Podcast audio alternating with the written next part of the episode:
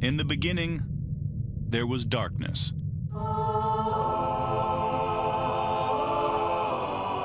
Then, there was Paul Brown.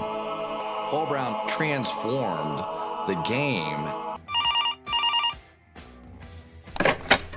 Hello, Paul Brown here. Welcome to the first ever International Browns podcast.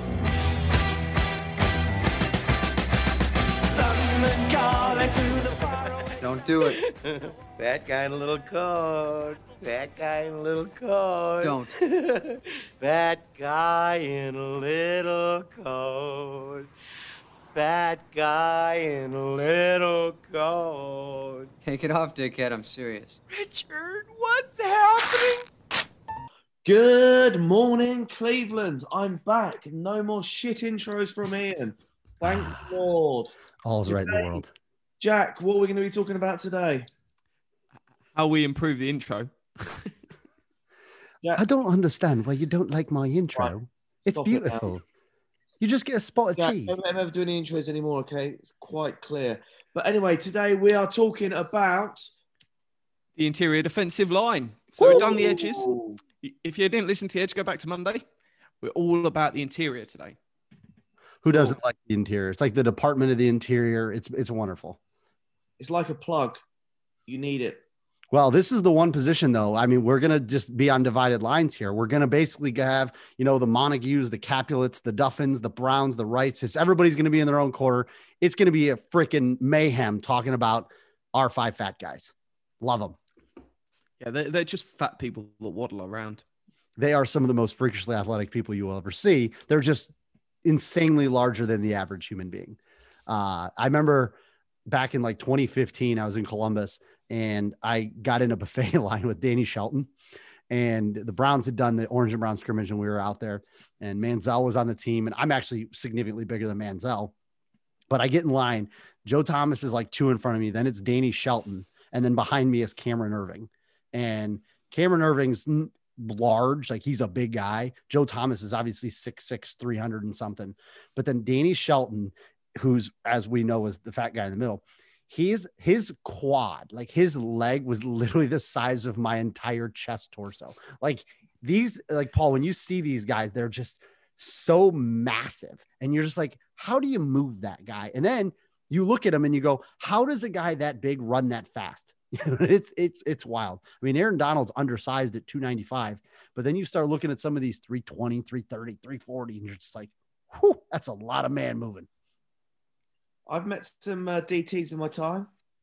Elianka. Um, Danny, Danny uh, Sheldon, yeah. You're smaller than me, so he probably engulfed you. uh, Zach Banner. He's an offensive tackle. I remember when you met I thought he the played on the inside. He's a, he's an he's an offensive tackle. He played guard and then he moved out to tackle when he was with the Browns. Oh shit! Yeah, sorry. We're not Yeah. talking was about the Raiders offensive tackle you met. oh Trent Yeah. Brown. Yeah, Jack Brown. Yeah, he's huge. He's, Paul looks like a toddler stood next to him. It's insane. my dad. Um, but he's a big old guy. He was. So yeah. Well, but these are the heart of the defense. You know, we talk about the use of linebackers and stuff like that. Well, a lot of times what makes a good linebacker is good big guys in the middle. And surprisingly enough, you know, the Browns actually, if I'm not mistaken, just promoted uh, Ben Bloom to run game coordinator. I think a little people were confused by that. That's defensively, that's not offensively. I saw a lot of people out there asking, like, what happened to Bill Callahan and stuff. This is the guy that is designing the system to stop the run, not the guy who's designing what Nick Chubb and all those guys are doing. So just add a little clarity to that. There was a little confusion around that. And I did see a stat the Browns were ninth against the run in the NFL last year. So not a lot of teams are running the ball, but when they do, you're not getting through this top 10 rush defense. No, it's it's really good and promising. Um, basically, let's jump into the uh, the room. So the average in the NFL is nine point one on the defensive line. Um, looking at sort of how many snaps, how many we play, what the breakdown is. Generally, five edge, four on the interior, um, and I expect that's how it's going to go this season. Generally, from your two starters, they'll aim to get about sixty percent and then for the two backups, about 33%. So you ask, hey, where's the other 7%? That's going to be with like edges coming inside, um, get that extra pass rush. If it's sort of third and 15, there's no point sticking two fat dudes in there. Um, you want to get after the quarterback, rush four, and drop everyone deep. Um, so that's what you're going to look. With some of this piece, you can get into debates on, hey, it's a one tech, it's a three tech. Um, take it all with a pinch of salt in the article.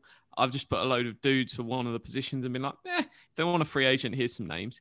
Um, because quite frankly, I haven't got a tape measure um, or the interest to go and follow every team for a, a free agent that I don't think we're going to sign anyway. But the article, as always, is over on the dogland.com. You can read all about over there. But in the podcast, we just go into more depth. Um, so, any discussion on the overall room before we get into position one to four? Yeah, just to give people an idea. So last year, Sheldon Richardson led the Browns in snaps by a defensive tackle. He had just under 75% of the the snaps. So that's a little bit higher than probably normal.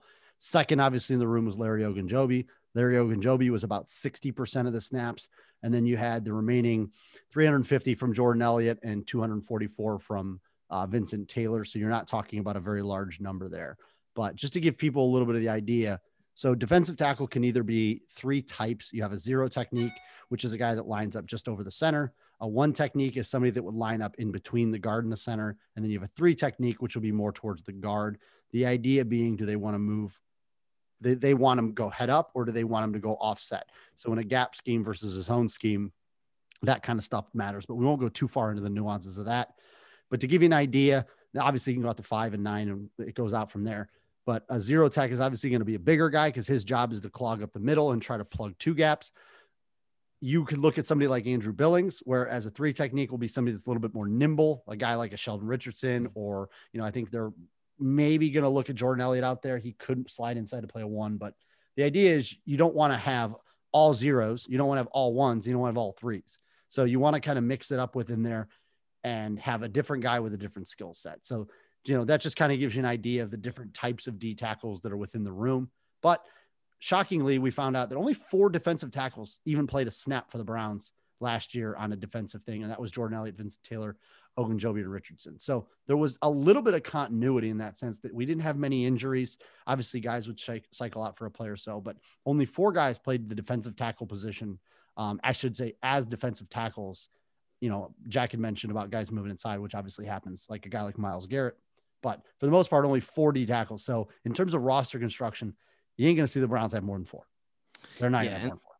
And sort of something just to touch on, uh, we're just going to work on one and three tech as sort of the list. So that's covering the uh, center, and then the other one is covering the guard on the outside shoulder. Um, so if if you're thinking, hey, let's get a picture of this, just Google one technique NFL picture loads of great stuff on Google. You can see where everyone lines up, and there's there's some great charts, and it'll all make a lot more sense there. But effectively, the one tech is the guy nearer the center, going to be a bit fatter, more of a run stuffer, whereas your three tech's a bit more nimble. Um, you you sort of perfect example. It was obviously a zero technique, but you're thinking more Danny Shelton sort of area of you sort of nearer to zero. He's a, a perfect zero, but um, a little bit lighter than that. One technique, your three techniques, you're thinking sort of your Aaron Donald, your your pass rushing style, um, offensive, uh, defensive tackle. So that's sort of like getting your head in the right space. Um, but we're going to start with the starting one tech. The only person in the room that I think we're all in agreement is certainly back next year, and um, he sat out the last season, um, was sort of a promising addition to the Browns, but sat out as a high COVID risk. Um, so he's got a 3.5 million fully guaranteed deal, and that is why we know he's certainly coming back. It's a former Cincinnati Bengal, Andrew Billings. Yes, the big man. I think that him kind of dropping for the season and going into the opt out list, I think it actually did have an effect on the Browns defensive line. I think they were relying on him you know, he's only 25 years old in his fifth year out of Baylor. Um, he's 6'1, two, uh, 328, 330 pounds. So he is that bigger guy.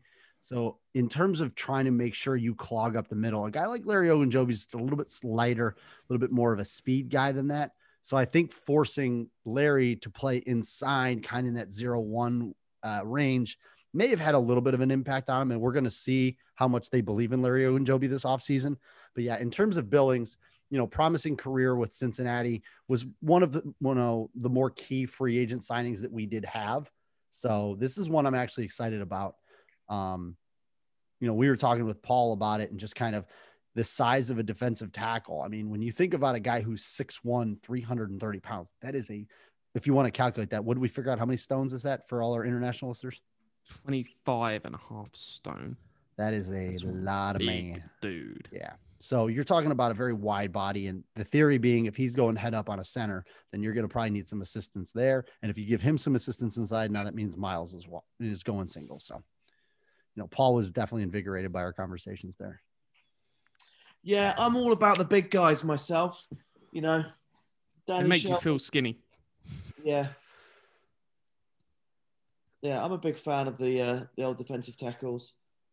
What And- did did you feel at any point during the season the Browns' rush defense was lacking at all, Paul? Nah, not at all. Solid.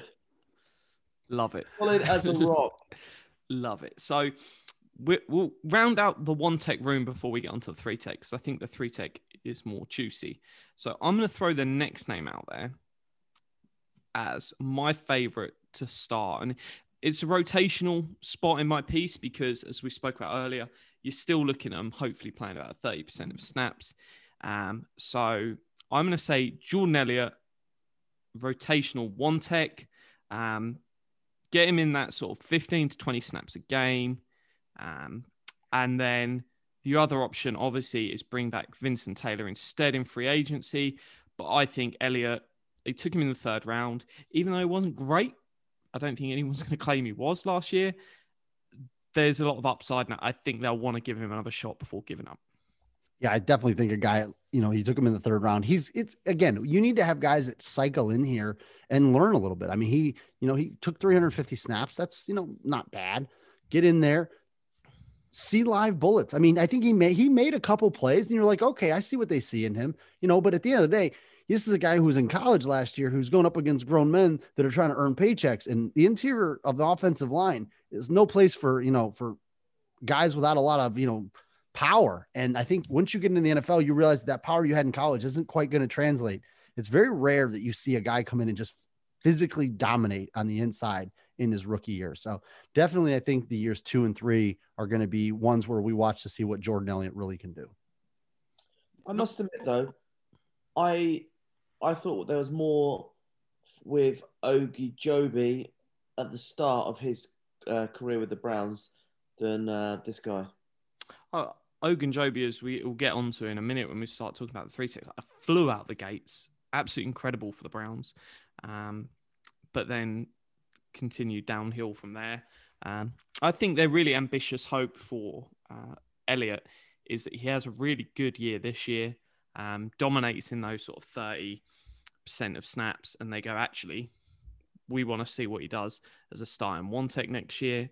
Um, that leaves them a really nice transition. Even if he's only actually, they go, look, we don't want him playing 66% of snaps. Let's get him up to 45% of snaps. We'll bring in another one tech who can play 45% of snaps. Um, so there might not be sort of that starter and backup. We'll just keep them both fresh. And I, I think that's something they would love to do. Um, so yeah, keep an eye on it. I think they're really hoping he can develop, but at the same time, they're not committed if if he has a sort of down year or he only ever makes it to a backup. Third round pick, who's a backup three tech for four years, perfectly fine. Yeah, and I think we talked about it in some of the other positional groups about being able to come in and learn under a veteran. And I think a guy like Sheldon Richardson, somebody, you know, we're going to kind of here's the thing. A lot of times in the offseason, you can read the tea leaves, right? If the Browns think that Jordan Elliott has arrived and is going to provide an impact, then a guy like Sheldon Richardson, not as necessarily important. However, if they feel that he could benefit another year under Sheldon Richardson, to Jack's point, maybe you bump him up to 45% of the snaps. You take Sheldon down from 75 to 65 or 55. And then all of a sudden it's like, hey, in that third year, you know, I don't we won't get too much into the Richardson contract right now, but then all of a sudden, maybe in that third year, you're expecting the jump. So you'll really be able to get a good judge on what they think about Jordan Elliott this offseason when it comes to the other D tackles in the room. Yeah, no, it's sort of a really good opportunity across the whole roster to go, oh, this is what they think of this guy, this is what they think of that. If they're sort of signing guys in a particular room and you're thinking, well, we've got this player that looked good last season, but they've signed two players in free agency or the draft to be ahead of them, then suddenly you're like, oh, maybe, maybe they weren't that excited about that dude. Um, and then there'll be other guys that you're like, oh, I, th- I think he's got some promise there. He played 25, 30% of snaps as a linebacker, but they've brought in three guys in front of him. Uh, he's probably getting cut. So, um, it, it comes down to the guardrails, right? Turn the bottom of the roster, let the young guys play. Like you got to see what they can do because at the end of the day, if you put them in there and the bullets just are too fast and they, you know, shrivel up and they're not, you, you're not going to waste time on them. It's like, hey, we need to see something out of you. If we're not going to see it, then we're going to move on. And at the end of the day, with Jordan Elliott, at the end of the second year, if you don't see a lot, then you pretty much know he's not going to be in the future. Then it's time to start looking for a replacement. Yeah. So that more or less covers the one tech. So there, there's not much debate there. Um, it's pretty much locks in. It is what it is for the year ahead. Um, now we get onto the juicy debate. So I, th- I, Mm-hmm. think it's only right. We'll start with the stars. Well, where would you put Vincent. Taylor? Would you put Vincent at the one? I would. Yeah. So he's a guy that came in. I thought he played halfway decent. I mean, in limited snaps, he at least showed some power in there. Like I think that's the difference between a guy like Jordan Elliott is Vincent Taylor's been in the league. So this is a guy that knows how to play physical inside that box. I mean, they're virtually the same weight. I mean, Taylor's 311 and Elliott's, you know, 303. So you're talking about a few pounds here or there. But at the end of the day, a guy that's in his rookie year versus a guy that's in his fourth year, that's what you that's what you see. And I thought Taylor's a guy. I think he's definitely back for camp. Would you agree? Um, I think if they can do a deal, um, that he, because it comes down to is he willing to take a deal that basically has no um, guarantees, uh, because they won't want to pay more than sort of, I'd say twenty five thousand, maybe fifty thousand, um, in guarantees if they are going to cut him, and he, he, they're looking at the list as, hey, he's the third one tech. Um, then I think they would love to bring him back, but at the same time, they don't want to commit too much for a guy that they're going, hey, we don't think you're going to be around. If it was purely on who was the better player last year, oh, I'm, I'm keeping Vincent Taylor. If they were both rookies and one was drafted in the third round, one was drafted in the fifth round, I'd say, hey, Vincent Taylor, he's my guy. But I'm betting on the upside. They're looking at, they've obviously seen something in Jordan Elliott. So uh, I think it's really unlikely Vincent Taylor makes it unless, oh, obviously, there could be an injury. Something else could happen.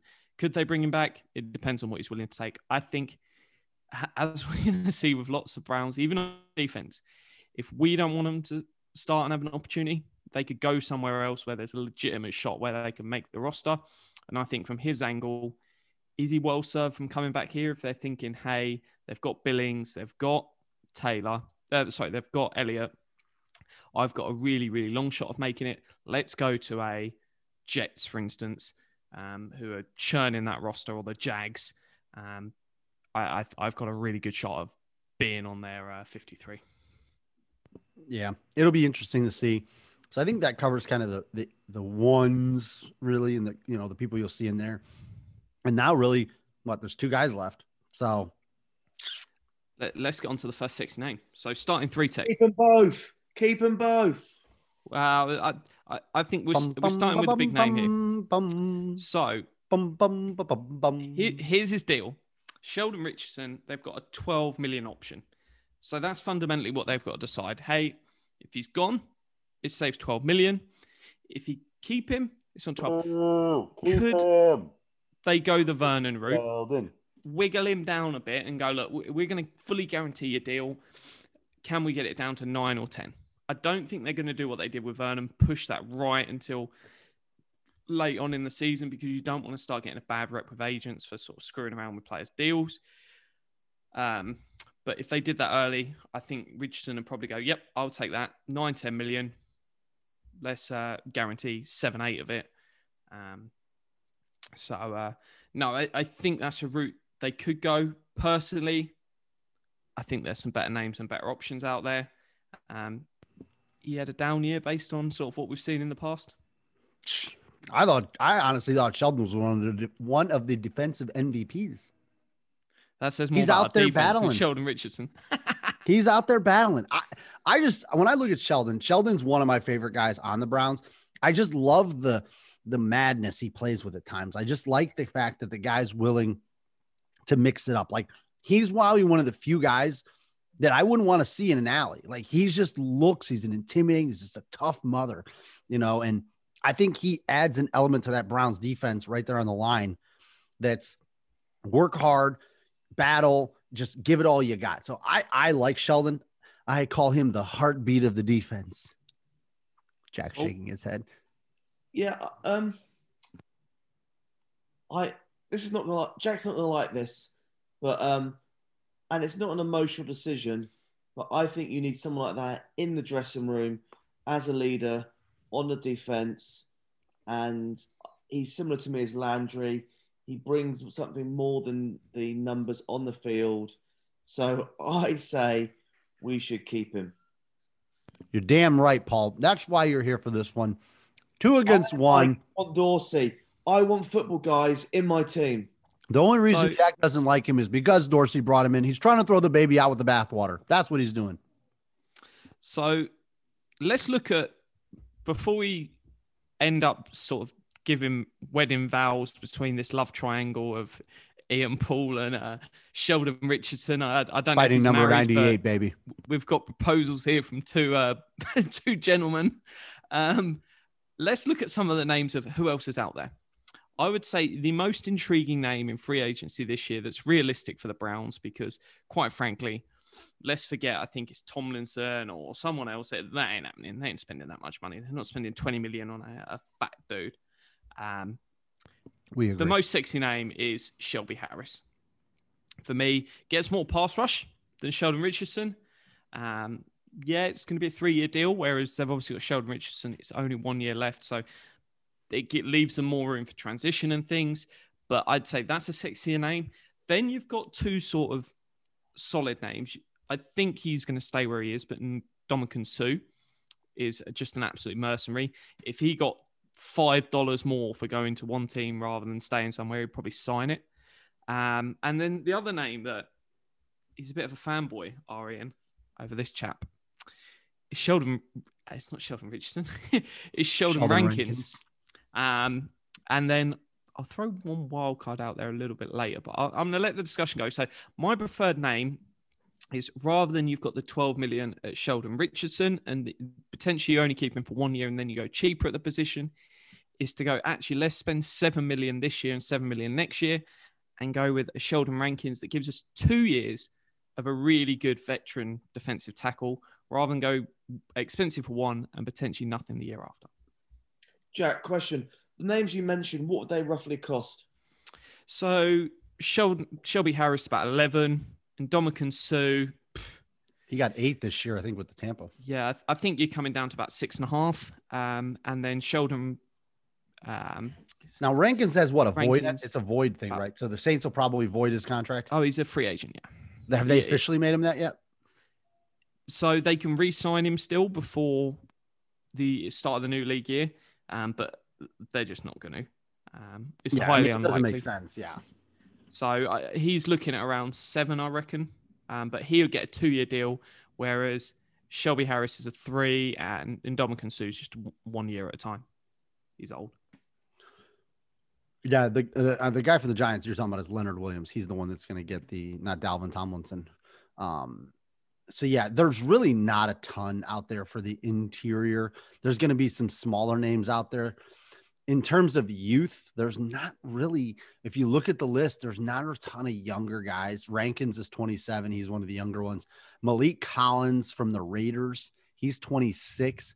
You know, I just don't see the Browns going out and signing a 34 year old Ndamukong Suh or a 34 year old Tyson Alualu, 35 year old Steve McLendon. Like these just aren't guys they're going to bring in. So you kind of have to look and say, okay, who are going to be the the younger guys? And I'm sure there's somebody out there that they like trying to pin down who it is. I you start drawing connections and saying, all right, you know, who are the guys out there that they like? Who are the connections?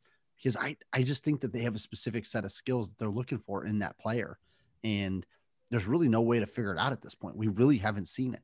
And the, the other danger is you always want some continuity at position. So if you go with Sheldon Richardson in a year's time, Sheldon Richardson's out of contract. Andrew Billings out of contract. Jordan Elliott might not work out, so they go another direction there. And then we'll get onto a discussion at your fourth one next, but pencil that for a later date.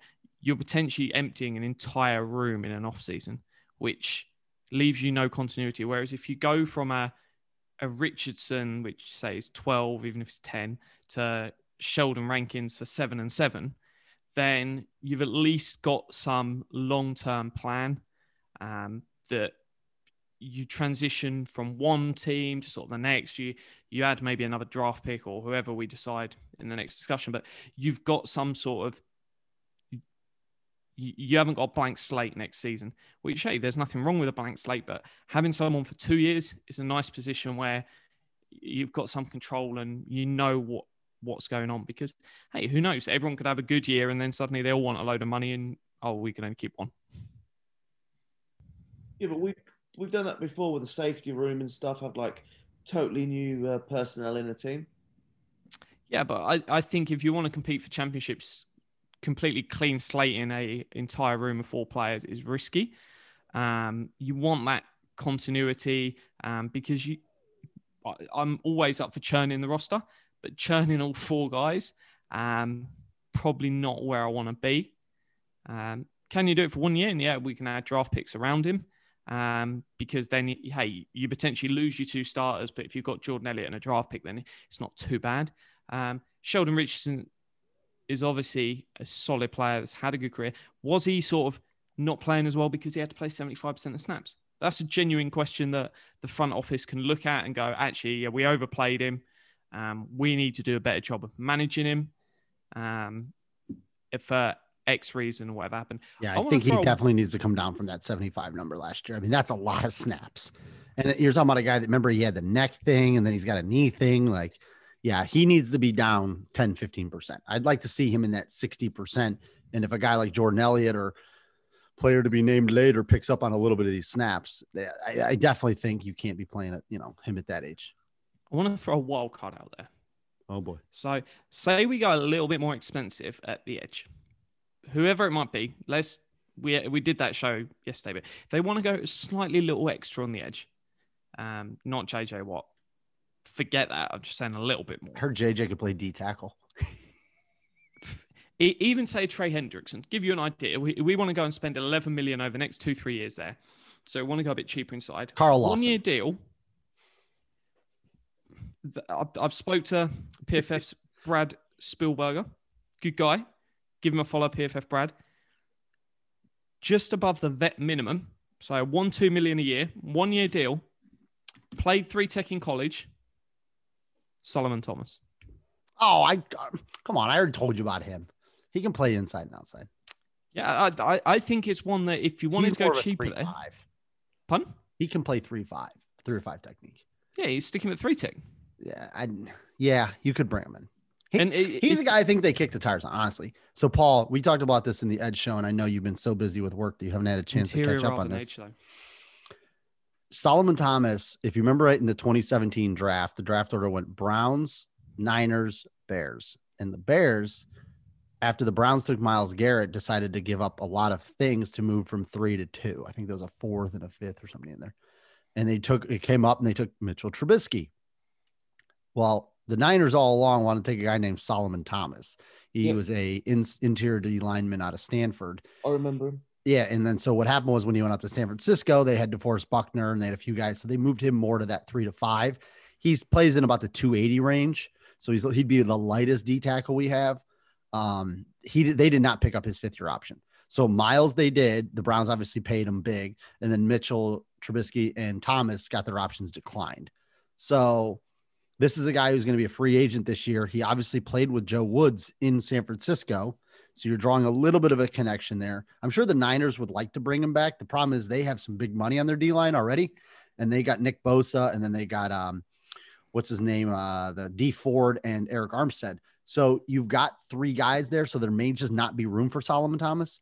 I don't hate that. And that's why I brought it up in the edge one. I just see him does he want to try to make his weight on the inside of the three, or does he want to try his luck with the five? He maybe kind of falls in that Cam Heyward role. Yeah, I, I can see that. He wants to go to a team that plays three man front and then uh Yeah, that's the only that. thing. But start what's he going to opposite, um, start opposite uh, Donald. It would it would be if if you wanted to Oh, go you're somewhere about where in the y- Rams? you're going to feast. Yeah, Brockers Um, in the middle, Donald, and then you'd be. But I don't think the Rams have enough money to pay him anyways. But we're talking like I mean, have million, maybe one and a I half, think two he's gonna want a little bit more than that. No, so chatting to Brad, and it's like he's he's not played well. He's going to want a one year deal somewhere where he can go and start. Yeah, And is the difference between Solomon Thomas and Sheldon Richardson 10 million? For me, the answer is no. Um, I would not rely. on I'd, I'd need both of them. I would not try to rely solely on Solomon Thomas to pick up the slack that Sheldon did. oh no, but I'm, he I'm, may I'm gonna, the snaps, but right now Solomon Thomas has not shown that he can be a long-standing starting defensive tackle. yeah, but I'm- using the draft. I'm gonna go.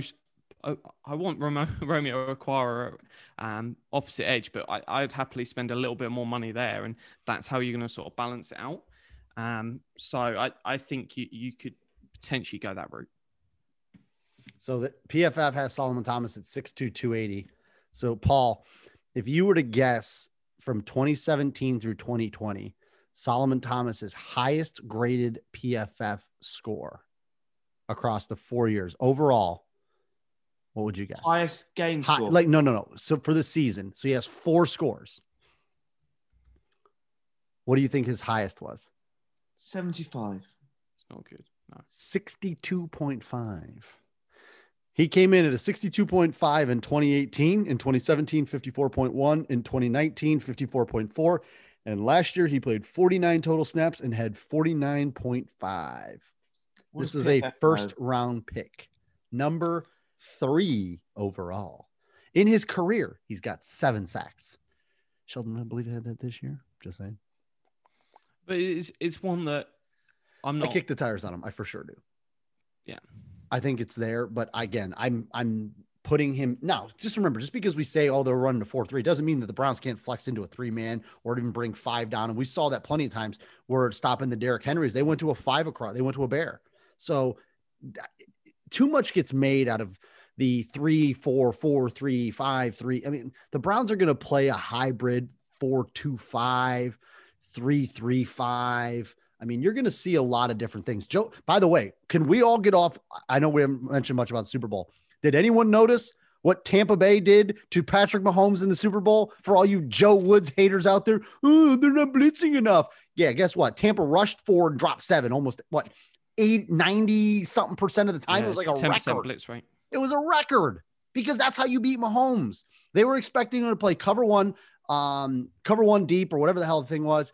And I thought that they played cover two. They played cover two the most. They were expecting them to play man cover one, and they didn't do it. They switched it, which is what Joe Woods did. Nobody's demanding that Todd Bowles get fired. So it's almost like when you have better athletes I'm to very play. passionate about this, mate. Well, too many people were going to Joe Woods. And I thought that was very mate. unfair. You No, know, no, but he, he's defending Joe Woods. I'm defending Joe Woods. They people wanted to run him out of town. Why weren't you blitzing Patrick Mahomes? And then here the Tampa Bay, what they do? They didn't do it. They didn't blitz him. Take that, you Joe Woods haters. Go Browns. But yeah, it's, it's an intriguing option. Um, if they want to go sort of punt on a one year option, then uh, It, it really. co- You go to Joe Woods and you say Joe. What'd you think of him? Do you think? Oh, he gives a 100%. shot? That's. I mean, he worked. In, I know he was a secondaries coach, and maybe Salah tries to bring him over to the Jets if he liked him. I mean, that's really probably your competition. But at the end of the day, you go and say, "Hey, do we call him?" If he says no, no. If he says yes, you make the call. That's a simple one. Yeah, so it, it's an option that it'd be bold, as Iain said, to bring him in um, to potentially be a starter playing sort of 45% of the snaps um, alongside someone. But hey, crazy things have happened. If, if they fall in love with someone at the edge and go, we really need Trey Hendrickson, they've got to balance that money somewhere on the D line. You go, hey, we can't afford, um, what's his name? Uh, Sheldon Richardson on that number because we've spent an extra six, seven million on an extra on an edge than we were planning. Um, you, you move that money around, so it's a wild card. I, I, I'm still a give me Sheldon Rankins. Um, Yeah, he- over- Rankins is probably the only guy that I think you could actually rely on. I think he's productive. So if you go out and get Rankins, because obviously we all know that the Saints are going to have a fire sale, so Rankins is likely to be available. I can't see them trying to do their thing with their contracts and kicking it down the road. Doesn't make sense really for him. Um, you know, if you want to go out and maybe talk to a guy like Maliek Collins, I could see that.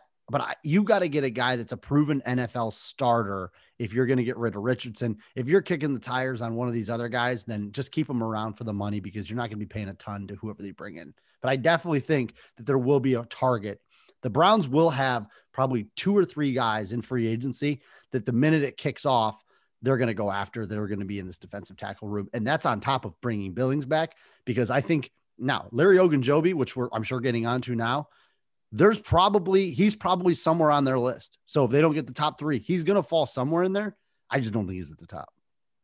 Yeah, I, I, I, think where we're talking about the starter there, he, he's not in that discussion. Um, So.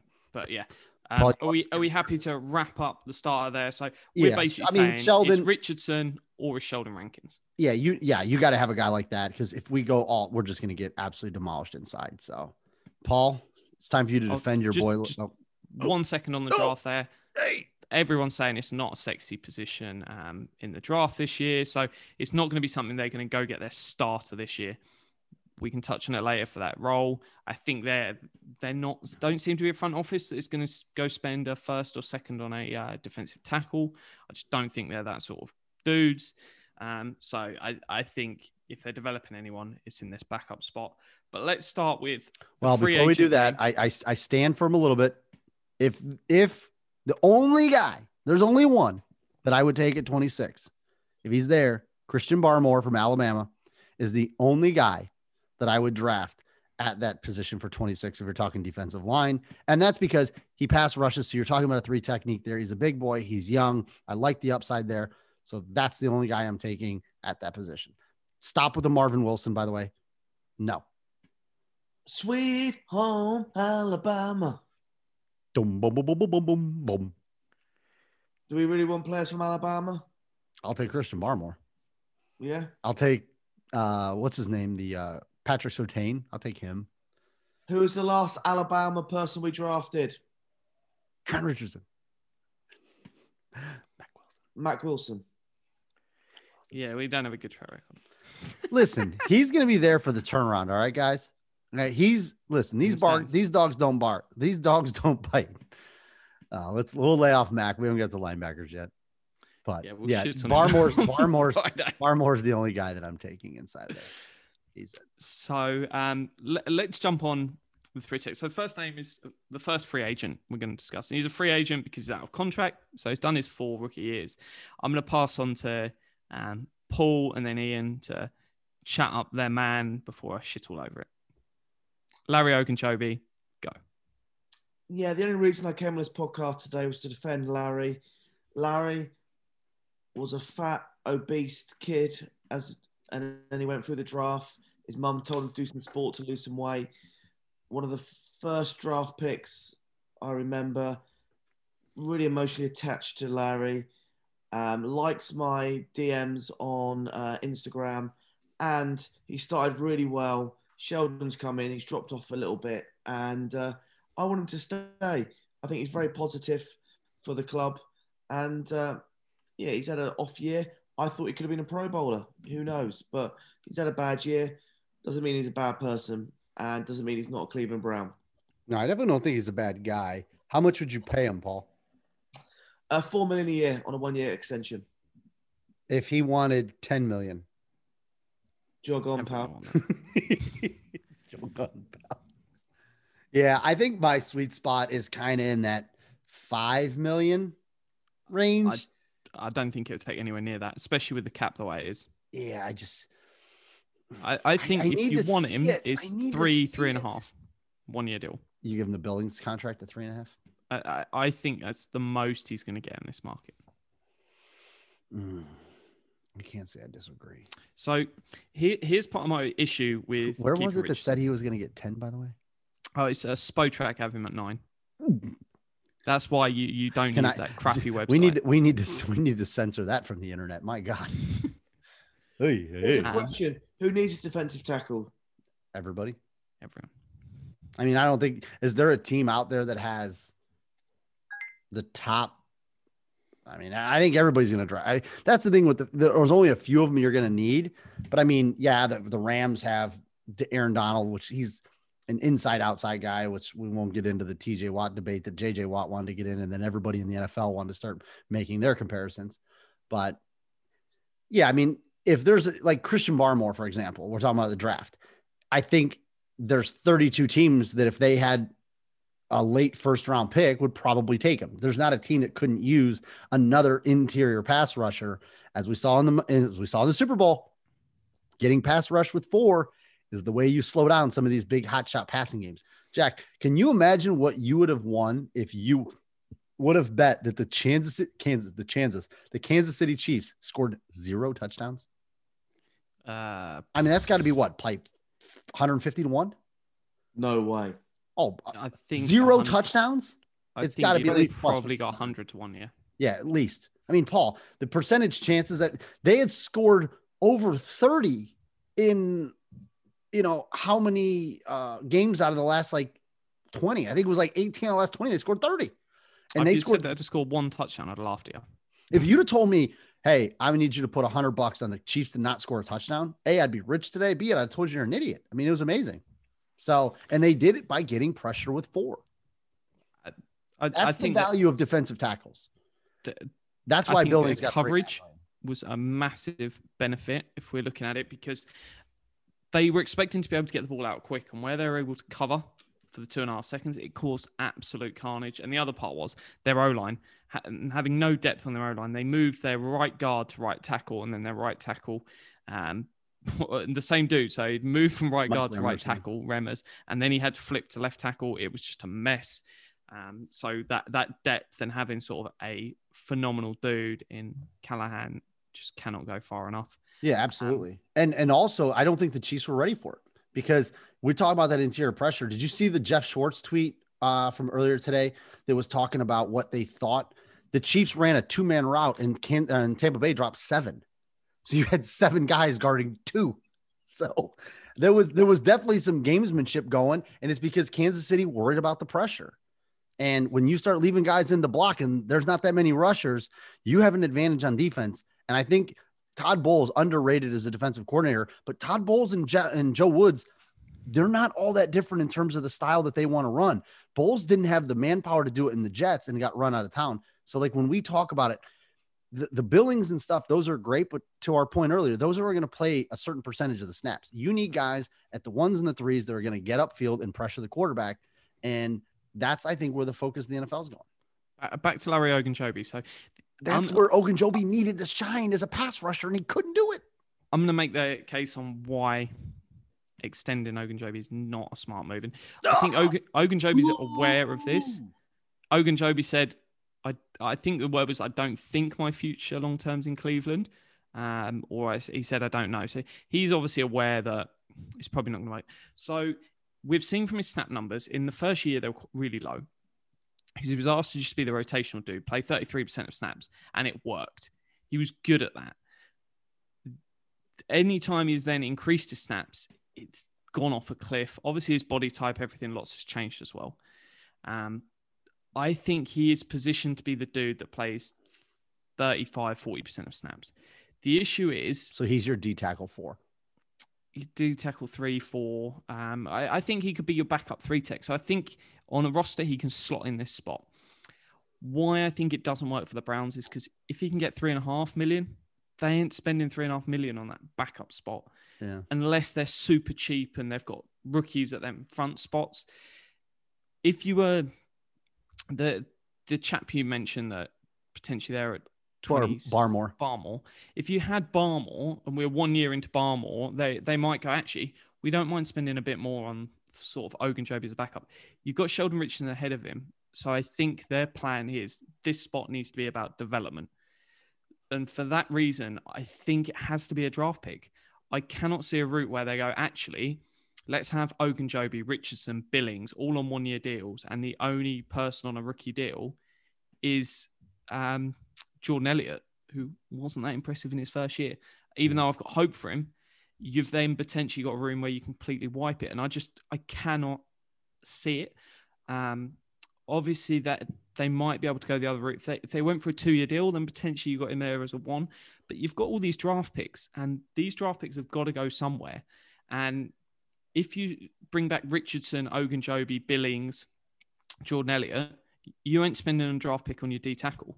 And then when you clear everyone out on one year deals, or are you, are you expecting a third round pick to go and start next year in this room? Because They didn't that- last year with Elliott, and they needed it.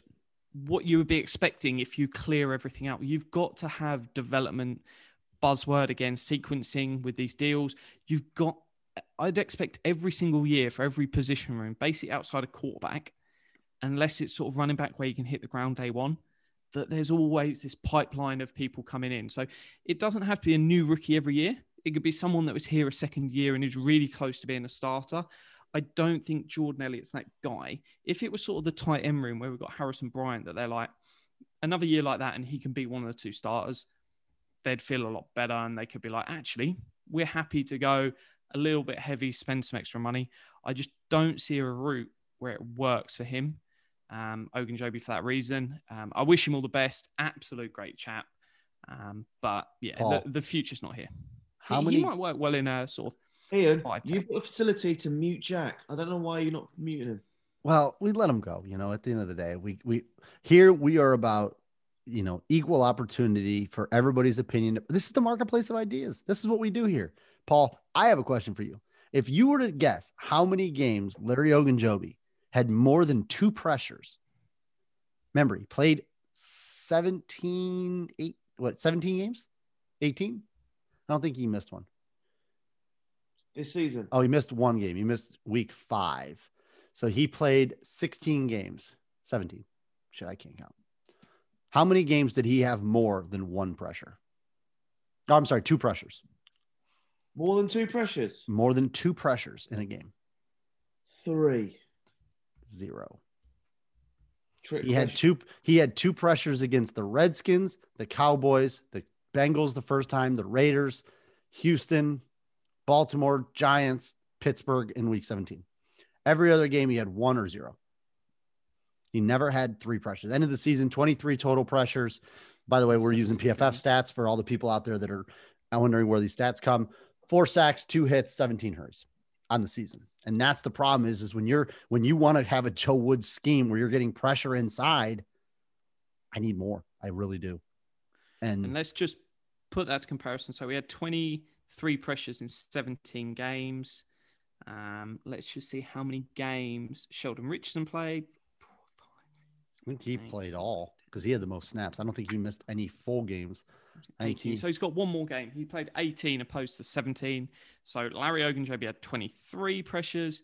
Sheldon Richardson's got 51. So uh, yeah, it just And how many sacks? uh, sacks six. So Six of those pressures are sacks. Yeah. No, and yeah, and that's the thing. You need to cause some panic in the backfield. And Larry at this point has not found that. And you're right. I mean, he came out of the gates 300 snaps in you know his rookie year and did well. Pass rush has never been his forte, to be honest. You know, in the Baltimore game, even week one, where he was off the charts playing well. I mean, pass rush, he still only had one pressure. That's it. So listen, I'll I'll be curious to see. You know, Chris Kiffin's got his work cut out for him in that D line room. Um, obviously, Ogunjobi and Myles Garrett are good friends, polar opposites on the field. Um, we'll see. I mean, it's one of those ones. If they don't bring him back, I'm not losing sleep over it. Yeah, I, I- think it's all about this long term planning, this bigger picture stuff. Um, Step up or step out. That's the thing. Step up or step out. And at this point, I haven't seen enough step up. If you bring in a third round pick there, suddenly you've got Elliot, you've got whoever this third round pick is, for instance, and then you're like, right, fingers crossed, both of these guys have a good year. By the end of the season, they're up to 40 plus percent of snaps. And you're like, right, we might be losing Richardson and Billings both in the same offseason.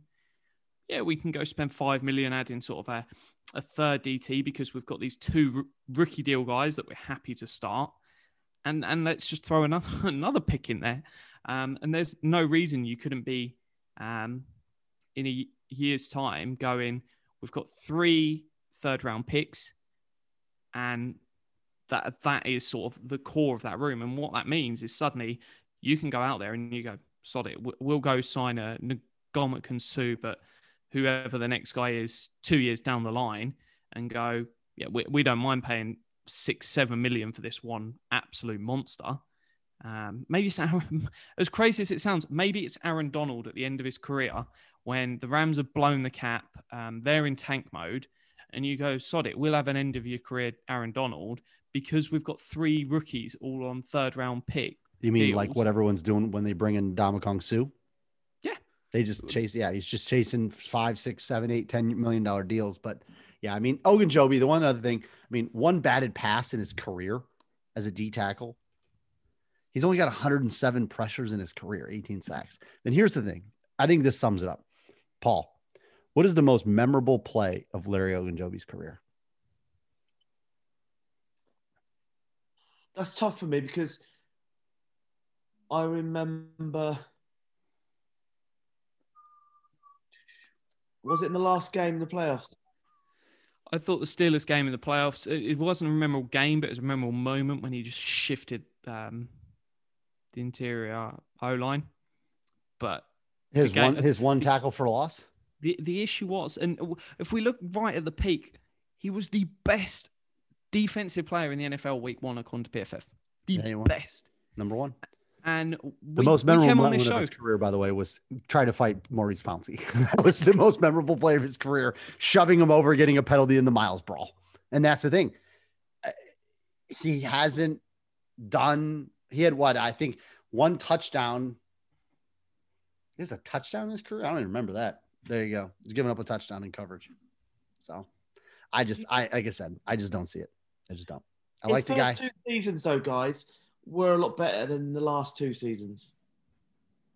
Yeah. Mm, But Yeah. there's nothing saying it's gotten progressively worse 78.4 60.6 56 51.4 that there's no route I can see to him 10 million getting a year. back to that guy um, that fits for us. Um, I, I I wouldn't mind with the size he's at. It's like where where do you put him on a D line? I, I genuinely don't know that answer. Um, for someone that you go, hey, he's going to get pass rush, so you can't play him all the way out five. At three, he's not doing enough. Three he's is not his- big enough to go play one. It's he's got to make home at three he's got to make home at three and he's got to be able to split a gap and get some pressure like he did in the pittsburgh game but it's just not consistent yeah, and you- that's i think where he falls down the depth chart where if you can bring in a rookie or somebody else they're going to bump him down i i guess if they bring him back for three million a year that's fine okay i mean we don't you know right now a three million dollars don't want to be long term you know say sheldon renegotiates and comes down to 10 and you're able to free up you know that okay i just don't see them sinking a ton of money into him and i think he knows it Yeah, and, and it just comes to in a year's time.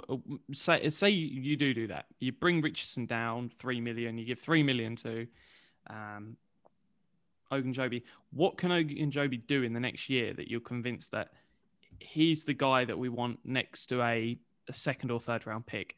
There, there's just there's no route for him to win, and I think that's sort of the key issue, both from the player's perspective as well as the team why would you hang around on a one year deal for a team that you know in a year's time is about 90% chance they're not going to keep you?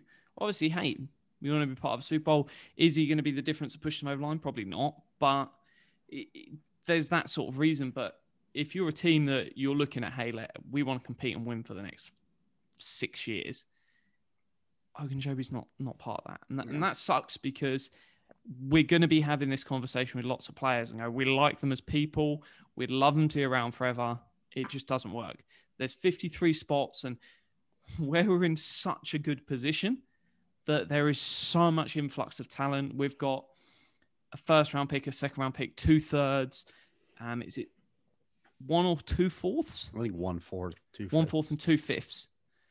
That's sort of one, two, three, three, that's seven seven draft picks that are in the top five rounds. So they're all guys you'd expect to make the roster. Six, seventh, whatever.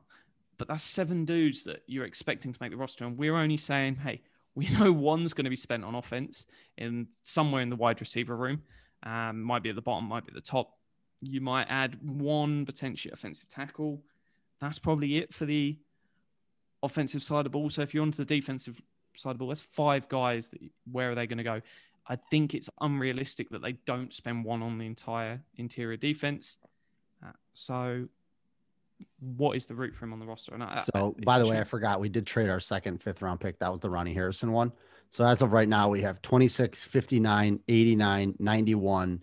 Um, and then we have two in the fourth, the Eagles and our own. And then we have in the fifth round, we have one pick, one pick in the sixth, and the Bills in the seventh. So we have for one first, one second, two thirds, two fourths, one fifth, one sixth, one seventh. Yep. So six guys in the top four rounds. It's exciting. You could theoretically say we have got seven starters potentially. Jack, no. So it's not seven starters, but it's seven solid pieces you're bringing into the team. Are you talking Um, about adding Paul? Are You talking about free agency and the draft? No, just their draft. Oh, you're not gonna have that many. So I, I, I don't think a single draft pick, other than maybe the uh, first round pick, is going to be a starter week one. Um, and that's if- only if the first round pick's spent on defense. If it's on offense, then he's not going to be a starter. What if they take a kicker in the second? Dude, You sick, sick fucker. Just look, just look at the Jets, my boy Mike Nugent. Um, but it, it's pick. basically those, those seven guys. You, you're expecting them all to make the roster, and then You hope they do. Where Get them in else are the here. 'em Battling though, like I said in the DN show, draft two DNs. Get them in here. If one of them doesn't work, see you. Get out. Good teams do it all the time. Sorry. Uh, you know, I know that we love draft picks. I know that we love the draft and develops the blue collar nature of the city. And it's, you know, what's nice is we're talking about the team. We're talking about just taking that step up. You know, we talk about step up or step out for the players. Well, the team overall has to step up. And, you know, when you start talking about D tackle three and D tackle two and stuff like that, like that's a good, that's a good problem to have. But, you know, this is when Andrew Berry, this is when he's got to shine. Go find me a guy. Go find me somebody that can make an impact. Show me a guy that's going to get more than 23 pressures. Show me a guy that can change the game from the inside. That's all I want. Yeah, and I think where I have poo pooed on um, sort of bringing in a free agent name like Ogunjobi as backup three tech, I don't think it's crazy that we touched on Solomon Thomas, that there is a route to Solomon Thomas because he is obviously prodigiously talented in the past, got drafted number three, that he could come in and there's a route to him replacing Richardson next year. So while I can't see Ogunjobi being the guy and unlocking for him, I think there is the chance that they go, actually, if he is willing to take two million, we could go sod it. We'll bring him in. It's not ideal because you do want a draft pick in there, as I said, but at the same time, they go, "Pff, we don't really care. He's on two million. If he does good, then they go, hey, we'll we'll, give you a three year, five million a year deal. You step up to be the starter, even if it was six, seven, and go, look, we've really unlocked you here. We'll give you 21 million over three years. You're going to be our starting three tech after you've had a, a great year. And then we'll draft the backup.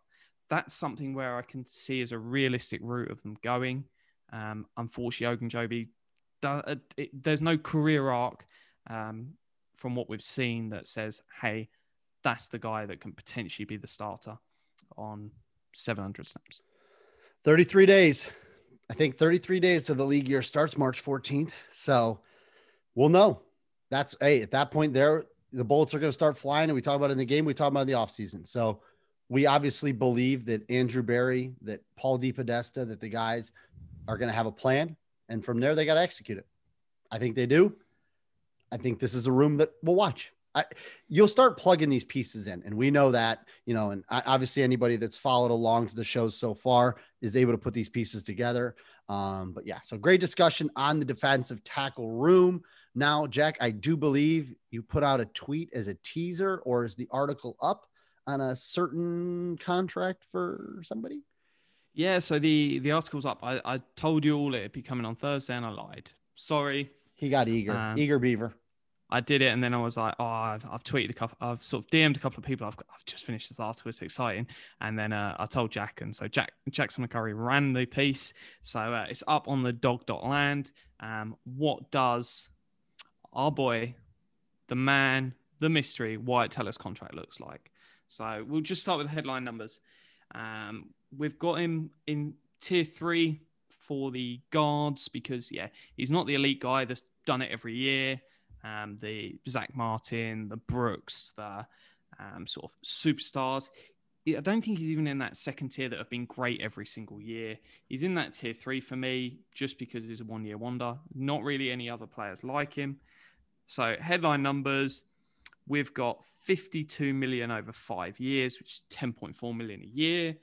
Um, got a signing bonus and other stuff in there. Effectively, we'll cut it right back down to the the numbers and how the cash works because that's that's what matters with a deal. It would be first two New Years, 24.2 million total. And then year three is an 8.1 million option. Year four is a 9.1 million option. And year five is a 10.6 million option.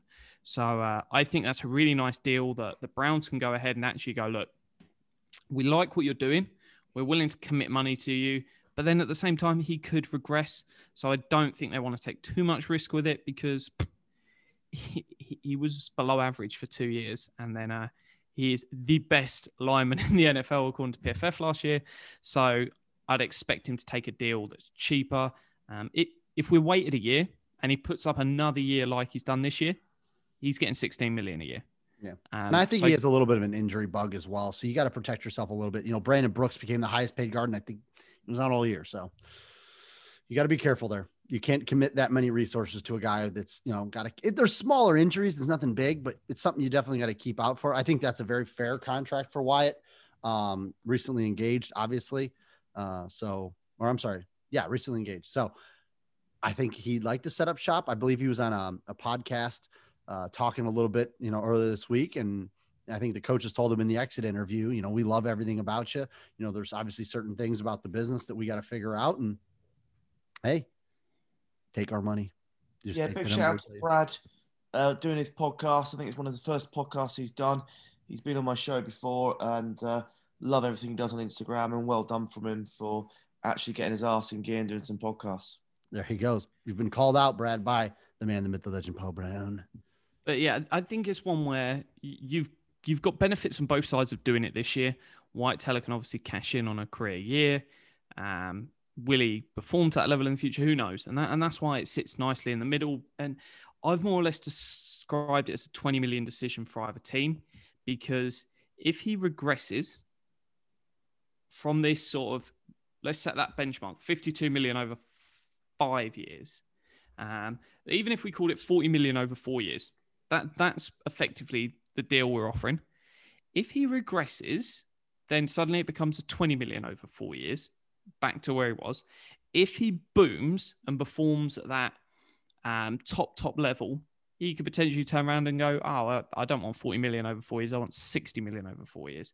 So that's effectively the big range based on what could happen in a year's time. So he might turn around with his agent and go, I'm really confident that we're going to smash this and be back at that phenomenal level. I'm not going to get injured. Let, let's chase that dream. But at the same time, he might go, actually, less cash in. Who knows? It might go down. I might get injured and lose half the next season. And then suddenly they're only off, people offer me 20, 25 million over four years. So that's a life changing amount of money. Um, just that sort of 24.2 million over the next two new years. So that'd be over the next three years in total. Um, so I, I think if you put that in front of him, he goes ahead and signs it, and, and you're not committed. If he has two years, yeah, you've paid him 12 million um, for those two new years plus the one he's already contracted for. And then you move on and you draft someone else. Maybe Michael Dunn turns into the best guard the NFL's ever seen, and they go that route. Who knows? They've just got rid of that pigeon guy today, haven't they? Have they? Oh, Malcolm Pridgen. Yeah. See, you're you're breaking news. I I had not seen. Um, but no, I think with Teller, I mean, you're talking about you want to stay with Bill Callahan, that 40 million, I think you know that he's going to put him in a position to succeed. So Yeah, and, and they're really nice option years. He's got a fair bit in that first year, but the option years, they're just not too bad. Um, 8.1, 9.1, 10.6. If, if I'm sitting there and he's performing half that level, I'm like, yeah, I'll take a bit of that. Um, and we're looking, we've spoke about on our piece before, if you pay him once Baker's there, so 2023 to 20, um, 26, you're generally paying one tackle, one on the interior, Wyatt Teller, and uh, what's his name? Um, Jedrick Wills. Oh, They're your two guys. You build around, and then you draft other guys. You sequence them in, and then you're like, "Hey, Wyatt Teller, you're 32 now. Go and retire. We've got this dude that we drafted in the third or fourth round last year. He's going to be the starter now. And, uh, no, it sets you up beautifully. Do you think there's a chance that we may not extend him? Oh, 100%. I think if they don't extend him this year, it's very unlikely he gets extended. And the reason for that is he either goes and booms, in which case, if he's wanting 16 million, they ain't going to pay him here, or it, it regresses and then they go, nah. Um, and then if, if we keep him another year, well, just to Chris- put Browns Chris fans at ease, he's under contract for another for next year. Yeah, so he has one more year in Cleveland. So for all the people, he's not a free agent. The extension is to beat the free agency, so you'd be tacking on money as we talked about with some of the other ones at the end of next year. Yeah. just clarify. So the the reason why I think is obviously if he booms, they're not paying that much money. If he then regresses, the issue that you've got is you're not going to pay him. And if he stays the same, well, uh, not the same as in elite. We're talking, yeah, he drops down to that sort of eight to sixteenth best guard in the NFL. They're probably going, eh, sod it. We'll, we'll give uh, Michael Dunn a shot if they like him a year ago, we were all sat here going, Chris Hubbard's getting cut. I don't think there was anyone saying Chris Hubbard should stay. Where did Chris Hubbard end up after one season with Callahan? After being a sort of mm, 80, 90% cut candidate for everyone covering the Browns? Oh, only the 11th best guard in the NFL, according to PFF. So Callahan can work magic. And if you're saying we have to pay Wyatt Teller, there's no one else that can do it, that means you don't have faith in uh, Callahan. Obviously, you're going to have to pay someone. You need some continuity and some veteran help. But it could be a time when they go, actually, we're not going to value the interior. for further breakdown on the guards, go back, listen. We talked about that a little bit, but all right. Well, we'll wrap it up here. Um, some NFL stuff to talk about. I can assure you, Wyatt Teller will not be going to Houston. Uh, the Texans hired former Browns offensive line coach James Campen. Um, also, devastating news in the NFL. Former Browns quarterback Alex Tanney, trick shot Tanney, he has retired uh, from the Giants. That's that's that's terrible. If you if you if there's a guy who could throw the ball off of the stanchion of a field goal post better than Alex Tanney, I've yet to meet him, see him. So, you know, NFL's losing a great one there in Alex Tanney. A um, little bit of sarcasm there, but no, it seems like the NFL, the world of the NFL is having a little bit of a, you know, just a, a tough time. And unfortunately, things come in three. And, you know, since we announced the last one about Chris Wesseling passing away, you know, they ESPN lost Pedro Gomez. And then today, you know, Terez Paylor, uh, who longtime writer for Yahoo, just absolutely incredible pieces. I loved reading his stuff. Passes away unexpectedly. So yeah, just a lot of guys from the NFL, a lot of the you know the the good guys from the NFL, the good writers, you know the people that really kind of prosper in the written word. Uh, Gomez was obviously a more of an anchor style, um, but yeah, just just weird that you know all these people are just kind of you know leaving young. So you know, shout out to them, you know, from Paul Brown to their family, you know, hearts are with you guys. Uh, that it's just tough. It's just tough. It's tough to see. Yeah, big big shout out to Marty, um, who died, uh, Browns legend, head Oh, coach. How, yeah. How the hell did we forget Marty Schottenheimer? By the way, WAPO, change your headlines. Somebody's getting fired for that. That's ridiculous. Um, yeah, but Marty Schottenheimer is another one. You know, just NFL guys just dropping. It's it's crazy. Yeah, really, really shame about him. And uh, look, I- didn't know about him live at the time, but I've done my homework on him, and um, yeah, really sad about his uh, dementia and um, Yeah, Alzheimer's. Yeah. yeah, but So- he, um, you know, he did really well with the Browns. And then uh, was very unlucky every time he got his team to the playoffs. He ran into the buzz saw, and as like I said, the Washington Post article might want to recognize it. Lost to some pretty good teams there. It's not like his team whimpered. So, yeah, and his son is uh, Brian Schottenheimer, who was, I believe, with the Seahawks last year, and he just signed somewhere. I saw where he's going somewhere else. But yeah, so the Schottenheimer name will continue to live in the NFL. Mm.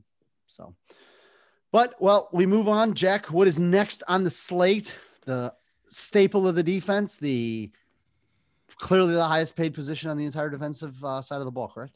So I can see both of you guys are sitting. I need to just just warn everyone before I, I say this.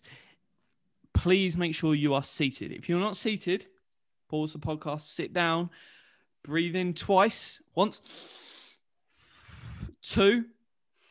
It's a position I'm actually embracing, spending more money than this front office. And that is nuts. We're on to the linebacker position, running back to the defense. Um, I slander them all the time, and I'll happily continue slandering them but I do embrace spending a little bit of money. Not crazy money. We're not talking quarterback money, but a little bit of money.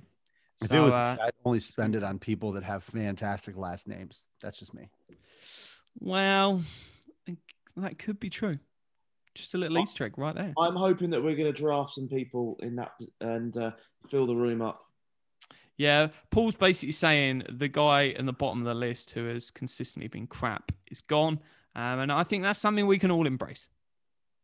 He's good. If he was only as good on the NFL field as he was on Twitter, dude would be in the Hall of Fame.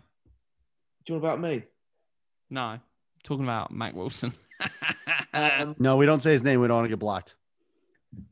Deal with it. All right, Uh, guys. Good stuff. all right. It's late London time, so Go Browns. go, Go Browns. Browns.